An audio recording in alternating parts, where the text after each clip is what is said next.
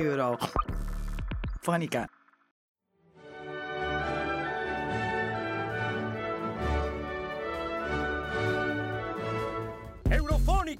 Eurofonica. Ciao a tutti, benvenuti al dibattito di Eurofonica. Io sono Simone Pavesi e sono in compagnia di Simone Matteis e Elena Noventa. Ciao ragazzi. Ciao a tutti i nostri ascoltatori e ciao anche a voi. Ciao a tutti, è un piacere essere qui. Grandi ragazzi, noi siamo carichi. Oggi parleremo di media in Europa, di media fuori dall'Europa, di libertà di stampa, approfondiremo il rapporto di Reporter Senza Frontiere, ci collegheremo al caso Club Radio in Ungheria che ha fatto tanto discutere, poi accenneremo al caso Rai Fedez, di cui veramente possiamo dire di tutto, e parleremo anche di strategia industriale a livello di media in Europa, in particolare di Media for Europe. Quindi ascoltateci e fateci sapere poi cosa ne pensate anche voi tramite i nostri social. Eurofonica. Partiamo subito parlando del report annuale di Reporter Senza Frontiere, che ogni anno ci mostra la situazione della libertà di stampa nel mondo. Quindi viene fatta questa classifica di tutti i paesi del mondo in base a un punteggio che viene dato in base a un'analisi fatta su pluralismo, indipendenza dei media, censura, il framework legislativo, la trasparenza, le infrastrutture e gli abusi, e ovviamente vengono anche riportati in questo caso i numeri dei giornalisti uccisi e di quelli anche imprigionati attualmente. Quest'anno il report dà largo spazio alla pandemia, ovviamente, che ha inciso moltissimo su disinformazione e pluralità e fake news, soprattutto quelle createsi attorno al virus, ma molto più di recente, in maniera molto più incisiva ai vaccini. Da quello che possiamo vedere, le zone dove la libertà di stampa è più compromessa sono di sicuro quelle africane, in particolar modo nel centro-sud, ma anche al nord non se la passano bene, e in particolar modo nell'Asia Pacifica, come Cina, la Nord Corea, Singapore, che occupano gli ultimissimi posti della classifica. Ma a noi interessa ovviamente l'Europa.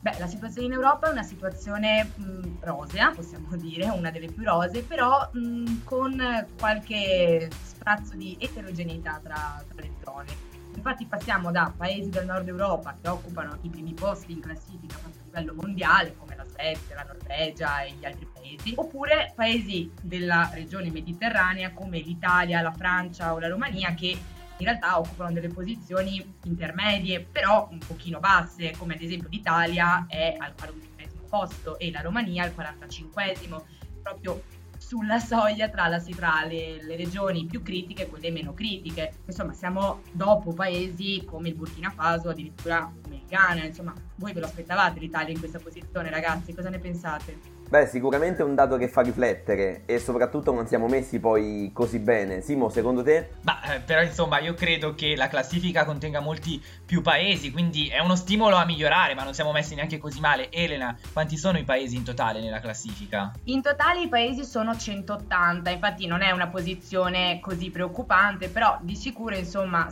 vedendo che nella stessa zona geografica, cioè l'Europa, ci sono paesi al primo e al 41esimo posto, di sicuro è un dato che può far riflettere. Infatti il fattore che è dovuto a questa eterogeneità è soprattutto la crescita delle democrazie liberali che si stanno facendo spazio in Europa. Quindi insomma possiamo dire che, nonostante la situazione europea sia tra le più rosee a livello mondiale secondo questo report, ci sono dei casi come l'Ungheria che nella classifica occupano il 92esimo posto su 180, perché sappiamo che lì la situazione come libertà di stampa e informazione è veramente compromessa, e di questo sicuramente ci può parlare Simone con il caso di Club Radio. Esattamente Elena, cosa è successo con Club Radio? Le frequenze sono state revocate e di fatto è stato decretato lo stop alle trasmissioni. Il motivo sembra essere legato al mancato rispetto di alcune norme, per le quali però spesso è bastata semplicemente il pagamento di una multa. A voi non sembra una censura politica? Ricordiamo infatti che Club Radio è storicamente una radio avversa al governo ungherese. Voi che ne dite? Beh Simo, qualche dubbio mi viene se dici che era un'oppositrice da sempre del governo di Orbán, insomma. Assolutamente, e a proposito di dubbi, la vicenda ha avuto di recente degli sviluppi legati appunto ai dubbi mossi dal Media Council ungherese. Questo ente appunto ha dei dubbi sulle capacità di Club Radio di gestire delle frequenze, in quanto sostiene che, poiché è una radio che si sovvenziona con delle elargizioni popolari, appunto ha dubbi sul fatto che questa emittente possa mantenere di fatto una frequenza, che lo ricordiamo è un bene pubblico, ma questo avvalora ancora di più la tesi della decisione politica che è una decisione fortemente sostenuta dal direttore di Club Radio, in quanto in passato ovviamente l'emittente già aveva avuto in gestione una frequenza e quindi non fa altro che incrementare i dubbi circa la natura di questo stop alle trasmissioni che comunque sono riprese dopo lo stop arrivato per legge e sono riprese sul sito web e soprattutto sui social di Club Radio, dove l'emittente è molto seguita e molto apprezzata. E in occasione della ripresa delle trasmissioni Club Radio ha scelto di mandare in onda l'Inno alla Gioia, lanciando di fatto un vero SOS all'Europa. E l'Unione Europea ha espresso preoccupazione per l'accaduto e da Bruxelles hanno sottolineato come Budapest sembri non aver rispettato la Carta dei diritti fondamentali.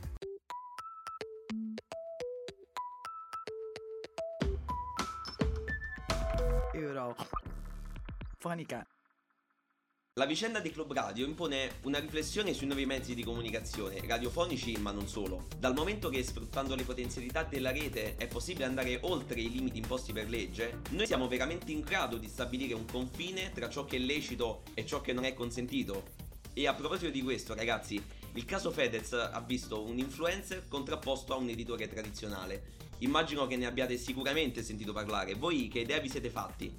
Sicuramente ha messo in risalto lo scarto che c'è tra gli editori tradizionali e i social o comunque il web in generale, che per ora sembra quasi che si facciano la guerra e siano in concorrenza, quando in realtà secondo me c'è del potenziale per collaborare insieme, o comunque si vede come i social stiano sempre più prendendo spazio in questo senso, in questo mondo. Tu Simone cosa ne pensi? Guarda Elena, mi trovi d'accordo perché io penso che ci possa essere una grande sinergia e penso che in parte ci sia già. Vediamo come tanti contenuti dei social poi facciano parlare in televisione e viceversa, tante cose della TV fanno parlare i social anche in maniera satirica, quindi c'è una sinergia, a volte c'è concorrenza. Per quanto riguarda invece gli aspetti legali, io credo che in generale occorra creare delle regole che permettano di far rispettare le norme anche sul web, perché il web non è un mondo a parte, ma è la nostra realtà di oggi. Tra l'altro i media tradizionali sono più vivi che mai e ce lo dimostra Mediaset, che è un'azienda di media italiana, il secondo editore televisivo italiano, che ha in mente di creare una TV gratuita paneuropea e che 2 anni fa, esattamente 2 anni fa, perché era maggio 2019, acquisì il 9,6%, pensate, del gruppo televisivo tedesco ProSiebenSat. Ho sicuramente sbagliato la pronuncia, però non ridete. E poche settimane dopo la sua controllata Mediaset Spagna venne incorporata da Mediaset, quindi la società principale, la holding italiana, in modo da costituire Media for Europe, MFE, un acronimo che tra l'altro mi ricorda il Movimento Federalista Europeo e non credo sia una coincidenza, ma ci vedo proprio dello spirito europeista qui. E questa avrebbe dovuto avere sede fiscale in Italia, ma sede legale in Olanda, quindi un grande progetto, un progetto ambizioso che è stato però bloccato, pensate, da Vivendi, che è uno degli azionisti di Mediaset, uno dei più grandi azionisti.